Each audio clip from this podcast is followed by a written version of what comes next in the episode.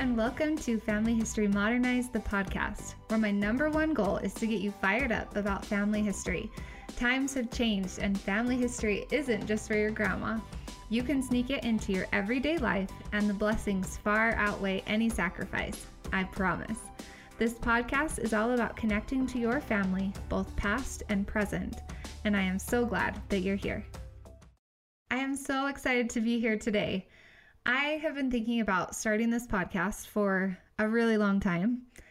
And for some reason, who would have thought that starting a podcast is also incredibly scary and vulnerable and it's a little bit hard to put myself out here, but I feel really strongly about it and I have one of my favorite podcasters, her name is Allison Faulkner from Awesome with Allison. She says, "Build what you feel called to build." And for some reason, I keep getting this nudging that I need to build this. So I really am so happy to have you here. And I'm excited to share all of the amazing people who I have come in contact with and who have taught me and inspired me. And I hope that the same is true for you. A little bit about me my name is Jessie, and I have four crazy, awesome, very, very energetic children. My husband is a seminary teacher, and we are members of the Church of Jesus Christ of Latter day Saints. I absolutely love the gospel of Jesus Christ, and I am also super passionate about my ancestors and learning about my family. I'm definitely not perfect at doing my family history, so don't worry if this is something that you struggle with. It's a good thing that you're here, and I hope that something I teach you or that you hear from my interviewees will inspire you and get you excited about getting started and really learning about these people who have come before you. After my second child was born, I really started getting into family history, and I was inspired to attend a family history class put on in my church building, and it was taught by this really old lady who just had this passion for family history, and she was a great teacher. And because of what she taught and the way in which she taught it, I was inspired by the Spirit to really look into this and make it a priority in, in my life.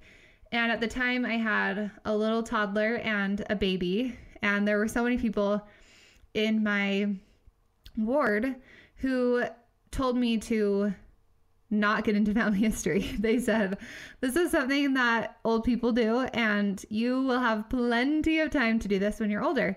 And I, you can ask my parents, but I've always had a little bit of a rebellious streak in me. And I didn't want to listen to them. I didn't want to wait until I was 80 years old to start learning about my family.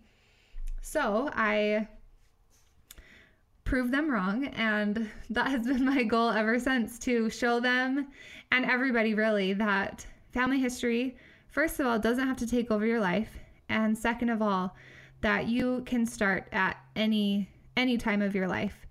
There there's definitely times when you can devote more time of it time to family history. But I believe that no matter what stage of life you're in, what season of life you're in, there's always time to, that you can always make time for it. And I'm excited to show you tips and tricks and ways that I do it in my own life. Since then, I have taught a 14 week family history course in two different wards three times. So I've done that multiple times. I've attended lots of family history conferences, created a handful of family history YouTube videos. I launched Miss Genealogy and later Family History Modernized with my friend Carissa. And we started throwing Family History Girls Night Outs, which were a blast. So shout out to any of you who came to one of those. And then we taught a class together at RootsTech, which is the largest family history conference in the world, which was incredibly terrifying yet rewarding. And it helped me to grow in so many ways. But our class was titled Throwing the Perfect Family History Party. And we had such a great time teaching that. We started out our class by playing Hello by Adele. And in case you've never associated that song with family history work, you should totally go back and listen to it and just think about family history work while you're listening to it. It's going to become your new favorite song. um, yeah, so that's a little bit of how I've become so immersed in the family history world.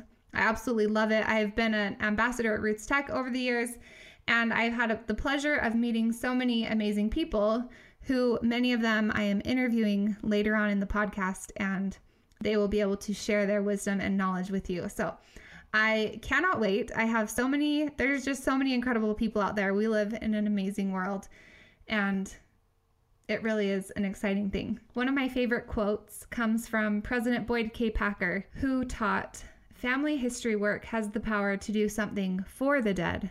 It has an equal power to do something to the living. Family history work has a refining, spiritualizing, tempering influence on those who are engaged in it. And I absolutely love that quote. I think it's so inspiring and just is it shows me further proof that I don't have to wait until I'm 80 years old to start this. And if I if I start now, then I am able to claim those blessings that he talks about and I absolutely know that they're true. And I've seen it in my own life where I can see that I have more patience with my children. And there's so many amazing blessings that come from doing family history work. And I honestly don't know why why you'd want to wait. Okay, so I'm going to tell you a little bit more about how I've come to love family history work so much, and then I'll tell you what you can expect from this podcast. So, my fascination with family history started really when I was small, and I owe a lot of that love and fascination to my grandma Carol. She is the mother of eight amazing children. She has lots and lots of grandchildren and great grandchildren. And she was very intentional about the time that we spent together as a family. She made sure that we, whoever could come and was available to come every year, at least once a year, to Idaho for a family reunion. And she would gather all of us together, which is was not an easy task. But she would gather us together and sit us down, and she was so creative in the ways in which she taught us the stories of our ancestors. She would have our moms and dads put on little skits or um, dress up like our ancestors and tell us stories of the people they were dressed up as. She made lots of little scrapbooks full of pictures of our ancestors and she would show us the pictures and tell us their stories and she would tell us stories from her own childhood and she made that such a priority. I can't think of a time when I was with her that she didn't talk about our family and our ancestors and our heritage and so much of everything we had was because of the way in which our ancestors lived and the sacrifices that they made and it was it was very inspiring to me. And even though like i talked about earlier i had a little bit of a or i do have a bit of a rebellious streak in me as a teenager i was not very willing to listen to grandma and i was a little bit annoyed. And i would think in my mind why does grandma have to talk about our ancestors every time we're together? Doesn't she know that we know these stories and we've heard this before and I definitely didn't have the best attitude as a teenager. But then, like I talked about earlier, when my second child was born, I just really felt this pull to my ancestors and I wanted to learn about these people who had come before me and who had sacrificed so much so that I could have the life that I do. And it was amazing how many times I could recall once I was out of that awful teenage stage. I was able to think back and realize how much time and effort grandma put into that and making sure that we knew and loved our family. So, grandma, I can't thank you enough and I love you for your testimony and for the way in which you taught us and showed us the the love that you have for our ancestors. So thank you, thank you. Oh, I wanted to tell you a little bit about my grandma too because it wasn't she wasn't just obsessed with our ancestors though. She did have a very strong burning testimony. She also was an amazing cook and one of my favorite dishes that she made was chinese noodles which is basically noodles with chicken and chicken broth sliced green onions hard-boiled eggs soy sauce and it may sound strange to you but it was my absolute favorite thing that she made us. And every time we went there she'd always cook up a big steaming pot of Chinese noodles, and it's still one of my favorite meals to this day. She also is an incredible game player, and we had so much fun as a family playing games, particularly Nertz. If any of you out there know how to play Nertz, then come on over because that's one of my favorite games.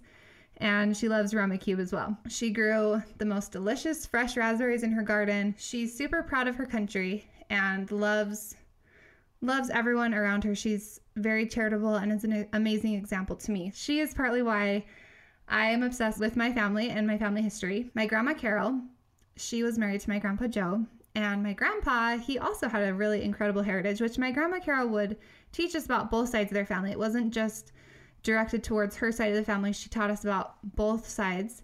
And my grandpa's family, they came from Lebanon. So my grandpa was one eighth Lebanese.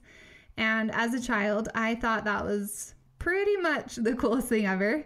And I told all of my friends that I was 116th Lebanese. And to this day, I still will tell people that. So if you're wherever playing a game and you need to know a fun fact about me, that's the one I'll share because I feel really connected to my Lebanese ancestors. So, my great great grandpa, his name was Thomas Abu Haider, and he came to America from Baskinta Lebanon. And when he came here, the story gets a little bit muddled. So, since it was a while ago, we're not totally sure on the details.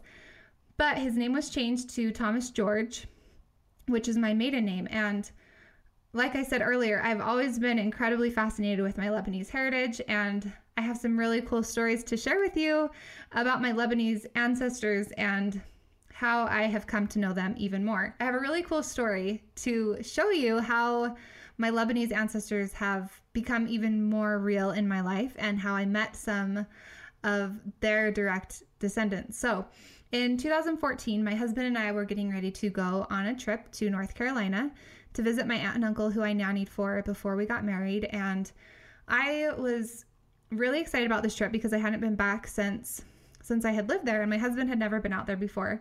And a few weeks before leaving, I felt really strongly that I needed to search out this particular family line and research more about my great great grandpa's siblings. So, in doing so, I discovered that so many of his sister's children were buried in North Carolina, very close to where we were going. And looking back, and even at the time, I just couldn't even call it a coincidence because I knew that the spirit of Elijah was working in my life and that miracles were happening. But I started doing some research and discovered that that there were living relatives still in North Carolina and they lived in New Bern, which was about a 4-hour drive from where we were staying. So I found an obituary listing some surviving relatives, which that's just one more reason that family history work is so amazing. And we think that these records that are so old and we can hardly read, we sometimes may wonder what the importance of them are. But there's so many little clues that you can gather as you're looking at these records. And this was one of them. I was able to find a, an obituary, like I said. And in that obituary, those obituaries are gold, and you can find so many amazing details in there but I was able to look up some living people. And through a quick Google search, I was able to find a number to call. And I was terrified, kind of like how I am starting this podcast. it's scary sometimes to put yourself out there and to be vulnerable and to do something that you've never done before. But I called this number.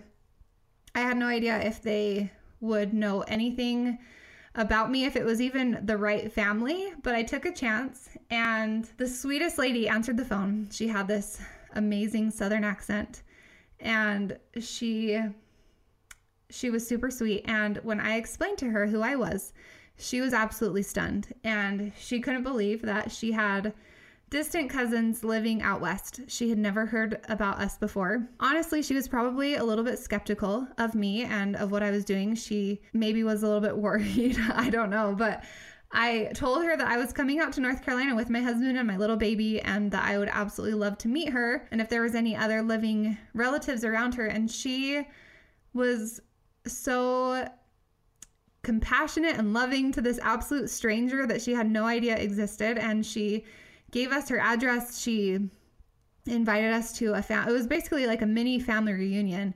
And so for part of our trip we drove out to New Bern, North Carolina and we pulled up to this house. We walked in and we were greeted with hugs and so many photos and stories and an authentic Lebanese meal cooked by her 95 year old aunt. I mean, it was it was like a dream walking in there and being surrounded by these people who I had never met before, but it was a testimony, a testament to me of the power of family history work and how it can not only bless those who have gone before us, but it can bless us right now. Just like that quote that I shared earlier, it really does strengthen and bless and unite us as a people living here on this earth right now. And it it was such an amazing experience and something that I will never forget. I'm still in contact with them today. And I just looking back, I am just amazed that it all was able to be pulled off and that we were able to do that. It is my hope that I can teach you some things that might help you to get to know um, ancestors and living relatives who you may not even know exist, that I can help inspire you to get excited about family history work. That's my goal to get you fired up. So let's do this. So before you go, I just wanted to let you know that each, so the first three weeks in the month, I will be sharing an interview with one of these amazing people that I've talked about.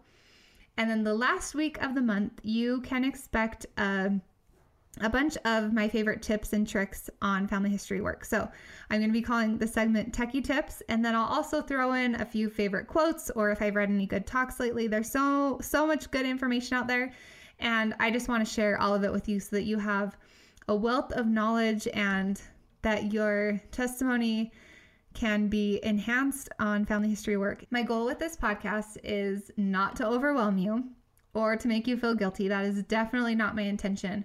But my goal is to encourage an interest in the people who came before you. They really did live and they had dreams, goals, ambitions, hardships, and trials. They laughed and they cried and they lived. And I really want this to be a reminder to you that when we get to know them, we will be blessed. And when we meet them, which I truly believe we will, it will be a joyous, warm welcome, maybe even the most glorious reunion of your life. You guys, thanks so much for being here. It means the world to me to be able to share my passion for family history work with all of you. If you haven't done so yet, feel free to leave me a review on iTunes. And you can also find me on Instagram and Facebook at Family History Modernized. If you want to shoot me an email, you can do that at familyhistorymodernized at gmail.com. I'd love to hear how you are getting fired up about family history work. See you next week.